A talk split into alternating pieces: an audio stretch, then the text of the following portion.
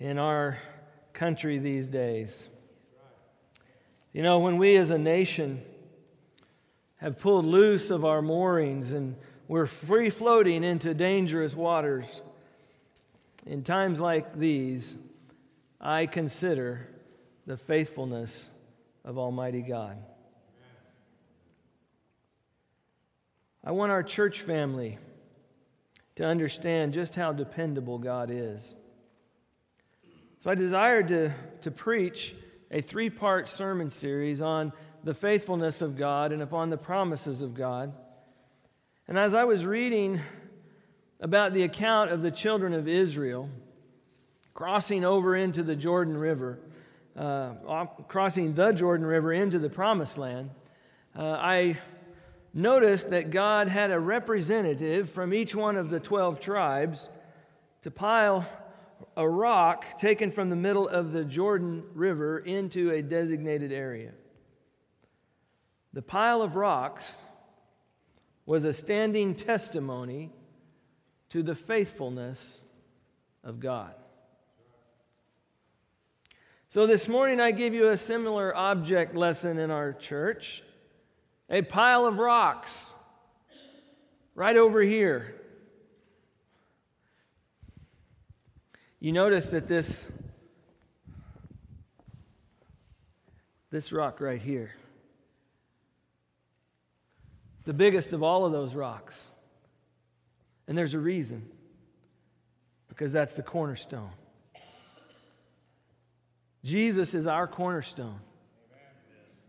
No one can lay a foundation other than that of Christ Jesus. And what you need to understand is this pile of rocks is sturdy. You can stand on it, it's firm. They're heavy, I know. I moved them in here. And I also know how firm they are. But that's the way it is when you're in uncertain times, when you're standing on the rock of Christ Jesus. We need to understand that. You know, this morning, my prayer is that the presence of these rocks over the next few weeks will remind us of God's faithfulness to us. I've asked three people to share a testimony, one each week over the next three weeks, about specific areas where God has been faithful to them. And I want you to listen to these testimonies and just, just hear what they are saying about the faithfulness of God. This morning, I want to ask if uh, Vanita Beckhusen would come and, and share. Um, I've asked her to come and share a testimony. And um, you know, it's not an easy thing to stand and, and, and share in front of people, but when you're talking about the faithfulness of God, it's something that we each and every one of us are called to do. Thank you for being a faithful witness. He says it's hard. Y'all hearing me okay? Say it again.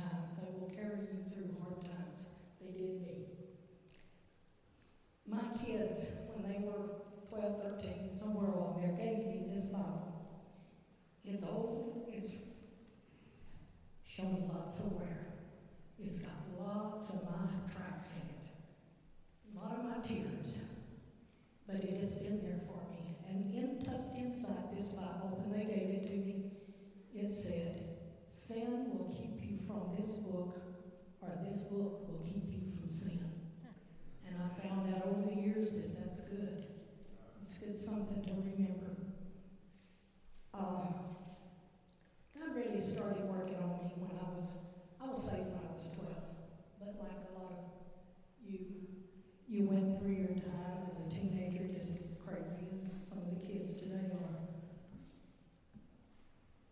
well,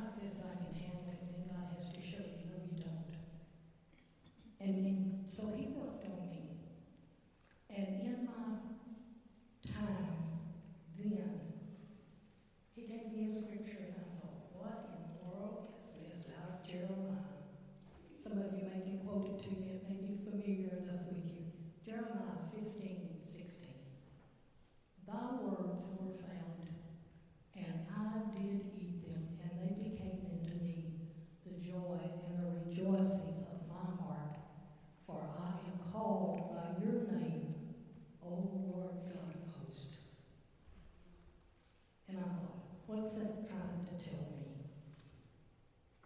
It took some time, it took some years, it took some, the Lord taking me back again and again and again, but I did finally get the message. He had called me to teach.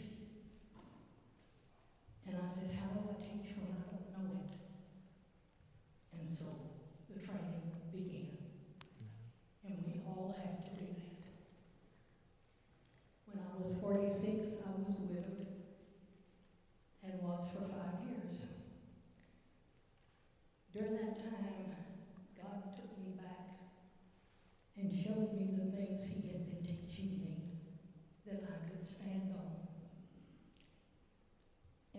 Isaiah 30, 20 and 21.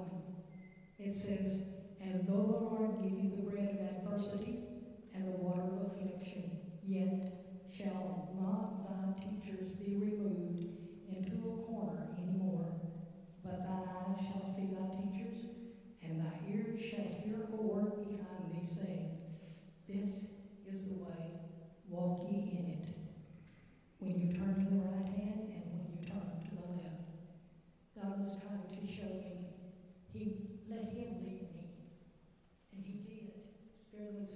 yourself as a widow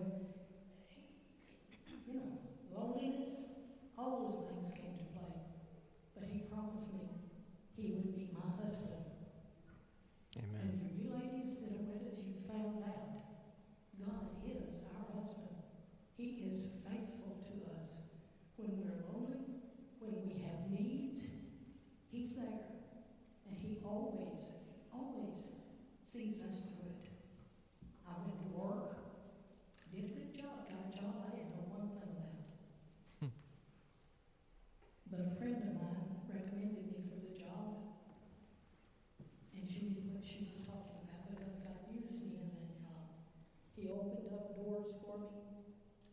He opened up things that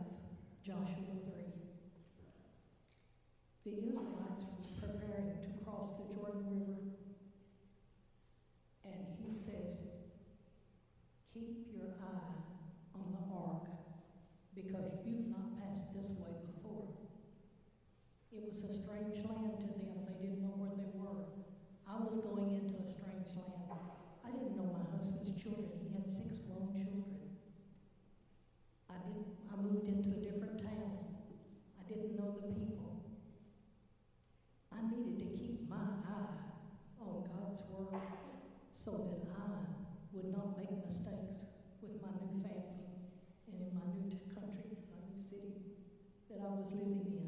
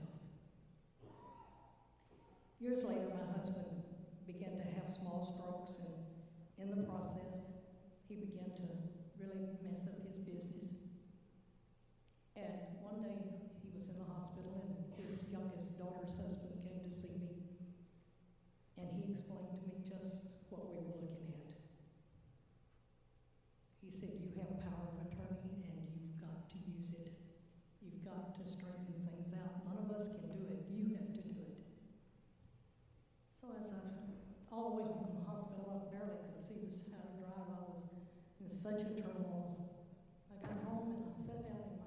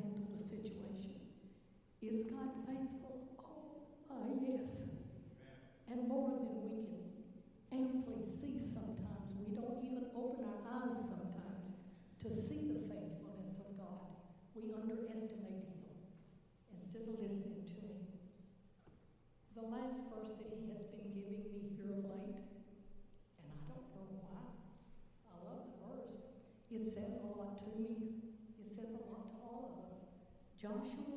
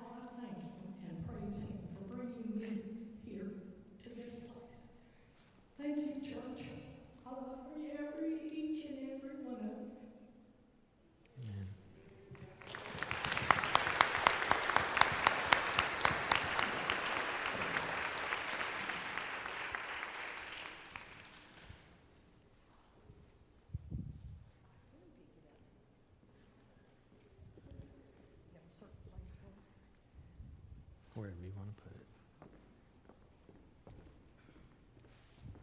Mm-hmm.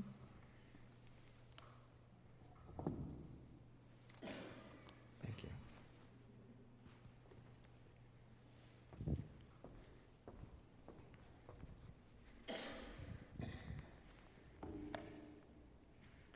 First Peter 2 verse 5 says you also as living stones are being built up as a spiritual house for a holy priesthood to offer up spiritual sacrifices acceptable to God through Jesus Christ. So, what are these stones? Spiritual house. In Joshua chapter 4, verse 19 and following, it says this Now the people came up from the Jordan on the 10th of the first month and camped at Gilgal on the eastern edge of Jericho. Those 12 stones which they had taken up from the Jordan, Joshua set up at Gilgal.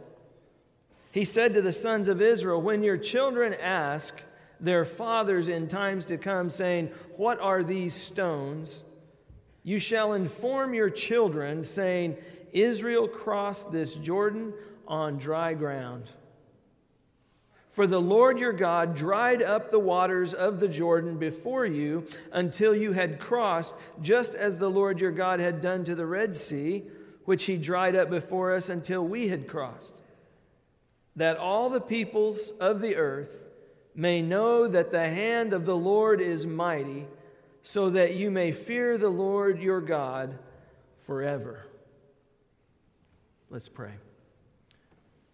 Loving Father, I thank you for your word. Father, your promises are many, and your promises are true.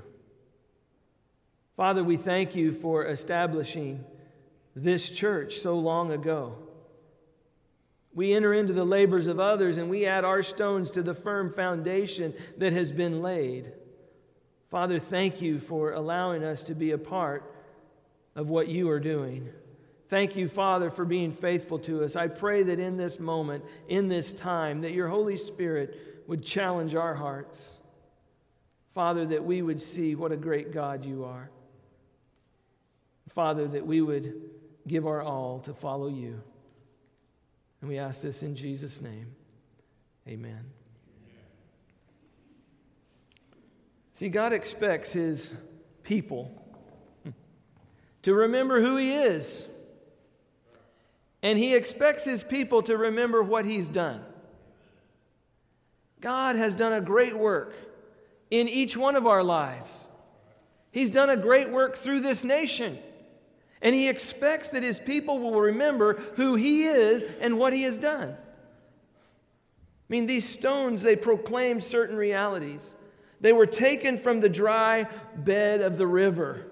They declared God's power in cutting off the water and allowing the Israelites to, draw, uh, to, to walk across on dry ground. They, they speak of his covenant with them, 12 in number, one stone for each tribe. They declared how that all of Israel had entered into Canaan. They set this rock pile up in Gilgal on the other side of the Jordan so that all of those around would see the unity of Israel in Canaan land, in the promised land.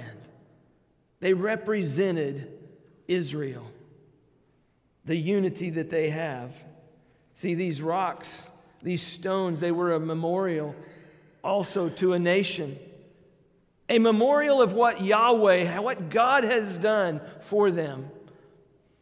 See, these stones, they were, they were stones of witness. Stones of witness, for in years to come, they powerfully proclaimed what God had done for Israel.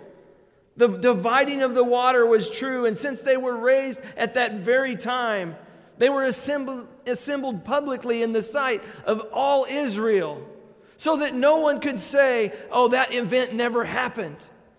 No, it did happen. And the reason they put the stones in place was because it did happen.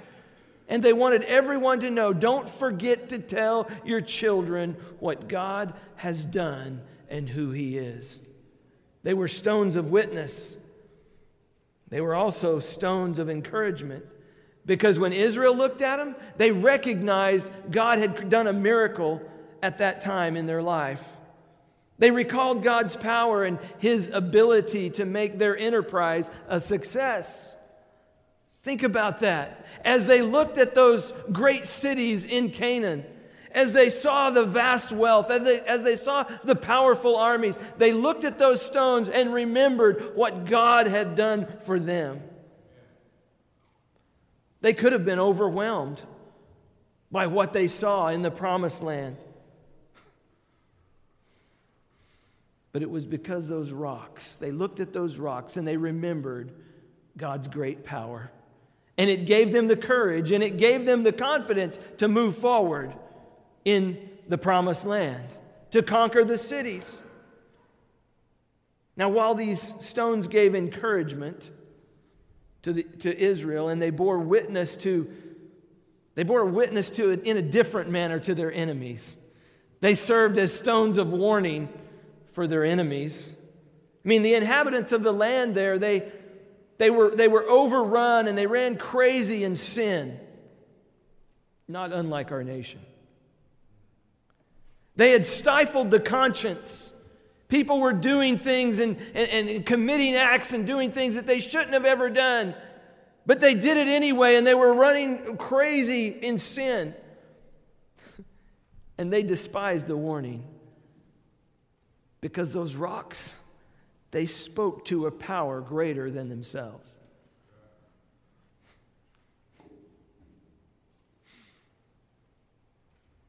The day of mercy had passed. And now the day of avenging had come. I mean, who could resist the power and, and escape the sword when their God made the waters of the Jordan stop flowing? Who serves a God like that? Listen, sin will not go unpunished. No matter how okay we are with our sin, God is not. Sin will not go forever unpunished, and God's Spirit will not always strive with man. But when the day of grace has passed, the day of vengeance will certainly come. See, the stones at Gilgal today, they're gone. The stony witness of encouragement and warning is no longer proclaimed, but there are stones around us now which give witness. And either our ears are heavy so that we don't hear, or our minds are dull that we don't understand the testimony that they deliver. I ask again, what are these stones and what do they mean? They speak to the faithfulness of God. They speak to the faithfulness of God to his people. In a day when people are running crazy and making crazy promises and, and saying things and attacking one another in the public square, these stones speak volumes about the God that we serve. We serve a mighty God. Thanks for the help, brother. We serve the God of Abraham, Isaac, and Jacob. We serve the God of Moses and Joshua. Yahweh, El Shaddai, El Elyon, Adonai, Elohim, Jehovah Nissi, Jehovah Rapha. This is the God that we serve. The Jordan River had been crossed at harvest time. It, the, the Jordan River was at flood stage. It wasn't a trickle that he stopped. He, he rolled the river back in a heap and they crossed on dry ground. It was a huge miracle. But see, he had parted the Red Sea for their fathers and grandfathers. And now he, he parted the, the, the Jordan River for their descendants and their grandchildren. See, today, still today, God can be counted on to deliver his people. I'm trying to help you see who God is. We serve a faithful God who is a God above all gods.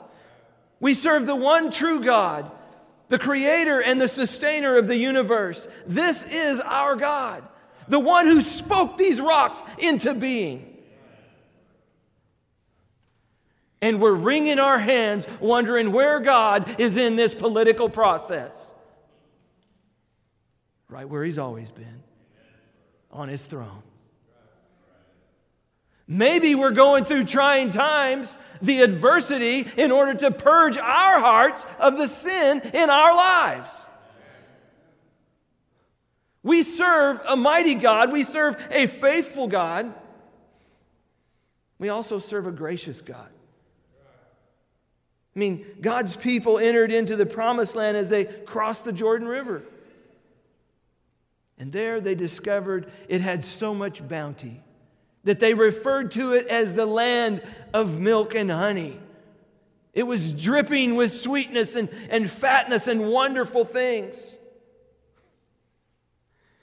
They took up, they took up residence in cities that they didn't build. they ate of the vineyards that they didn't plant. See, God was providing for them a long time before they even got there. And He was using pagan people to build it, to plant it, to do the work. But you see, still today, God provides for us blessings that we neither earn nor deserve. I mean, God's been so good to us. God's been so good to me. I'm not going to let the rocks do my crying out. Almighty God has been good to me.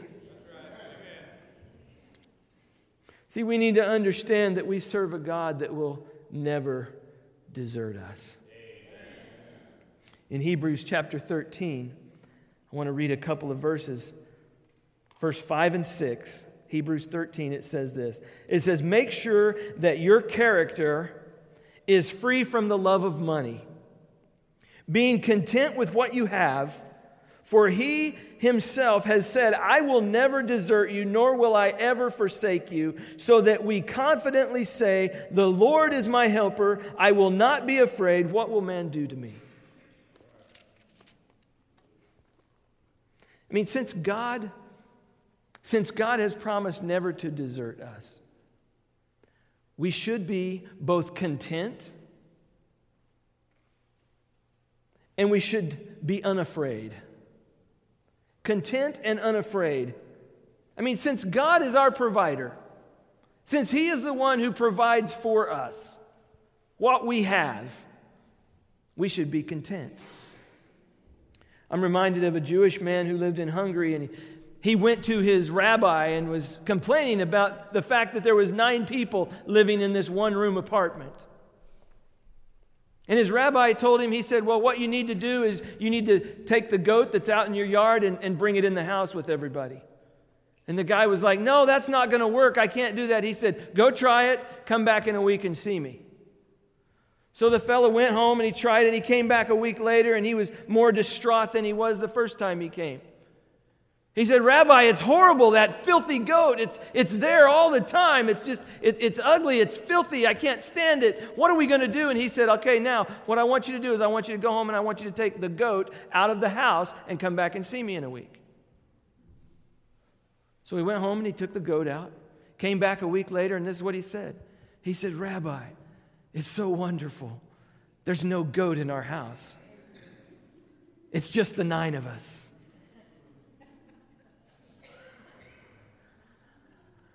I mean, contentment is really a matter of perspective, isn't it? Of seeing what we have and, and, and being thankful for it. I think that's huge. Because God is our ever provider, our ever present provider. He will give us what we need when we need it. But as that scripture says, the love of money. The love of money. Now, we need to understand that occurs at all income levels. The love of money, which occurs at all income levels, it destroys contentment and indicates a lack of trust in God. Because for some reason we think we provided it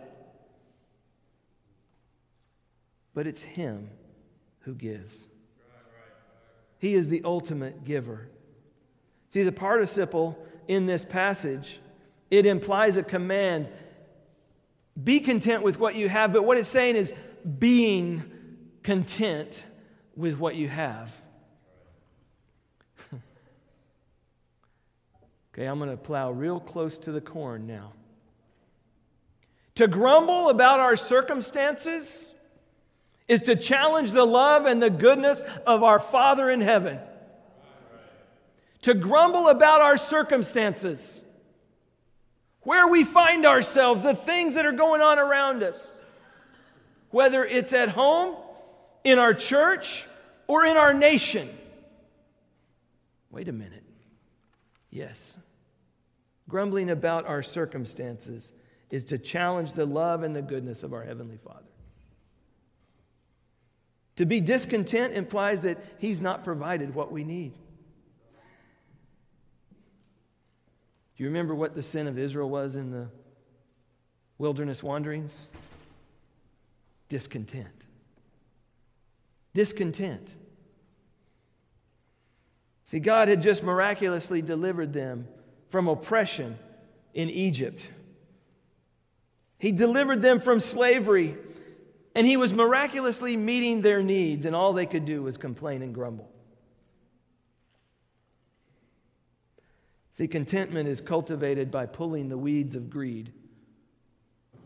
It's cultivated by pulling the weeds of greed and by building your life on God and His promises. But you see, contentment, being content in God, has to be cultivated. It doesn't just happen. If you don't go out and pull the weeds out of your flower bed before long, it's going to be overrun. Contentment is the same way. George Mueller, head of the uh, China, excuse me, China Inland Mission, he depended on God every day, and he depended on God's people for support, and, and he lived simply and he gave the rest away. In one typical year, 1874, he gave he lived on 8% of his income and he gave 92% away. See, he chose to live simply and lay up treasures in heaven. But giving is God's way to pull the weeds of greed out of our life. Contentment also comes by building our life on God and on His promises. For He Himself has said, I will never desert you, nor will I forsake you so that we confidently say, The Lord is my helper. I will not be afraid. What will man do to me? See, if you're using God to get what you want, you will never be content because things can never satisfy the desires of your heart. The stuff. You know, that's what we want, and we, we see something shiny and we want it, and, and we, we put everything we have into getting that, that shiny thing. And you know what happens? The glitter falls off. And pretty soon we decide, you know what, this isn't that big a deal. I shouldn't have been so obsessed with it. Only God, only God can fill the desire in your heart. See, since God is our provider, we should be content. And since God is our protector, we should not be afraid. I mean, God has promise to remain with this with us wherever we go. Whether it's here or there whether it's it's in america or tanzania whether it's wherever we go he is with us. He will never desert us. We shouldn't uh, uh, fear the attacks of people. We should not fear um, the things that go on in our daily lives. We should not fear the reality of our physical death. See contentment comes through building your life on the promises of God. And these promises are not words made by fickle men who sometimes mean well but cannot produce. The promises of God are true. The promises of God are forever.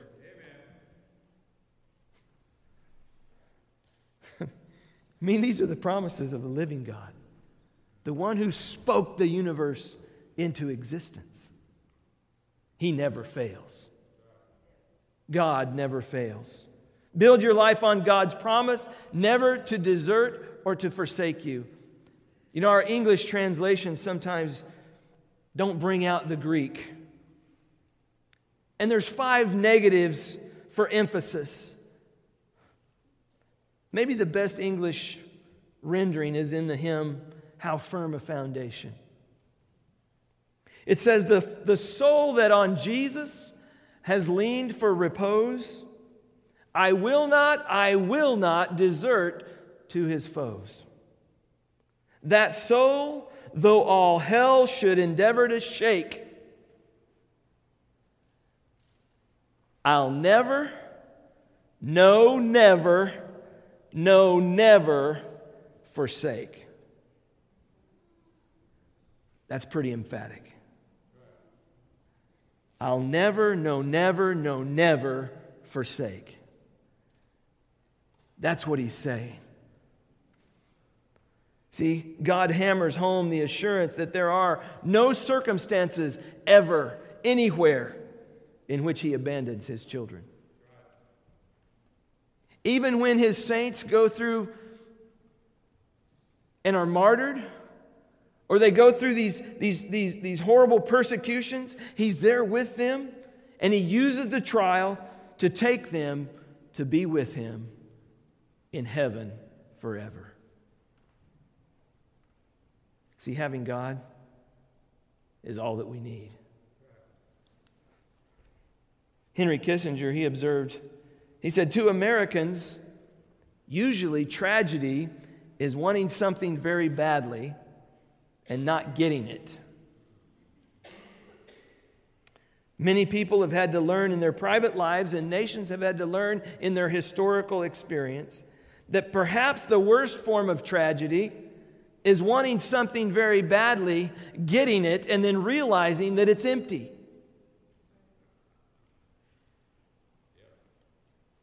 You see, our troubles, they seem so much smaller when we consider the greatness of our God. You know, several years ago, I bought a suitcase. And this suitcase had a lifetime guarantee. And it said on there, it says, We don't care who breaks it, we'll repair it or replace it for free forever. A few weeks ago, I learned that the business had filed for bankruptcy. And as they go down the tube, so goes that guarantee. In a world where we can't always depend on guarantees, there's a promise that we can trust. Throughout Scripture, we find the Lord's pledge to be with His people. And I read, from, read to you from Deuteronomy chapter 31, verse 8. And Moses tells this to Joshua. He says, The Lord is the one who goes ahead of you. That's huge. The Lord is the one who goes ahead of you. He will be with you. He will not fail you or forsake you. Do not fear or be dismayed. I'm glad that's the Lord that goes ahead of us. Because if He didn't, we'd be in trouble. But because the Lord is there, we can trust Him.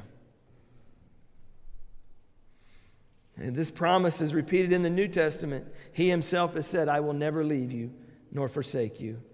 The Lord is my helper. I will not fear. What can man do to me? See, the promise is God's unfailing presence with us. It's the key to living with confidence and contentment. Because no matter how many pledges are broken by people, God's promises will last through all time, through all eternity, forever. Because He is eternal, He can promise and guarantee eternity. Everything else falls short. He told us about how to, how to receive that. In John 3:16 he said, "For God so loved the world." That's you and I. He loved us so much that he gave his one and only son that whoever believes in him would not perish, but would have everlasting life. That's the promise that we receive from the Lord. That if we know Jesus, that we will live forever. Not only that we will live with him forever, we will reign with Christ. What a joy. What a blessing. This is the faithfulness of God. I'm trying to, trying to help you understand who God is. But at the end of the day, you have to choose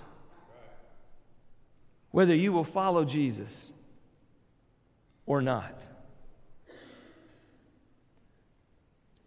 I give you that invitation, and this invitation is, is this. If you've never responded to Christ, if you have never responded to God's love for you by acknowledging Jesus Christ as God's Son, as your Lord and Savior, as the one who died for you, who covers your sins, if you've never acknowledged Him, then you need to do that. I can't make it any simpler. That He died so that you could have access to the Father. He died so that you could be with, with Him for all eternity. Because you see, what you see here, whatever you see with your eyes, is temporary. It's temporary. The things that you work for, the car you drive, the house you build, it's all temporary.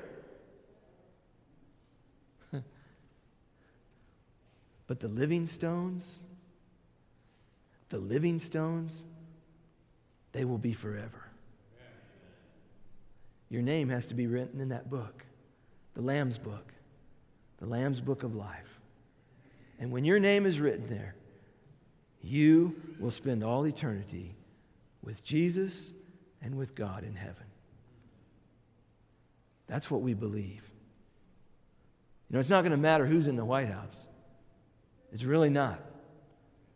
What's going to matter is who's in this house.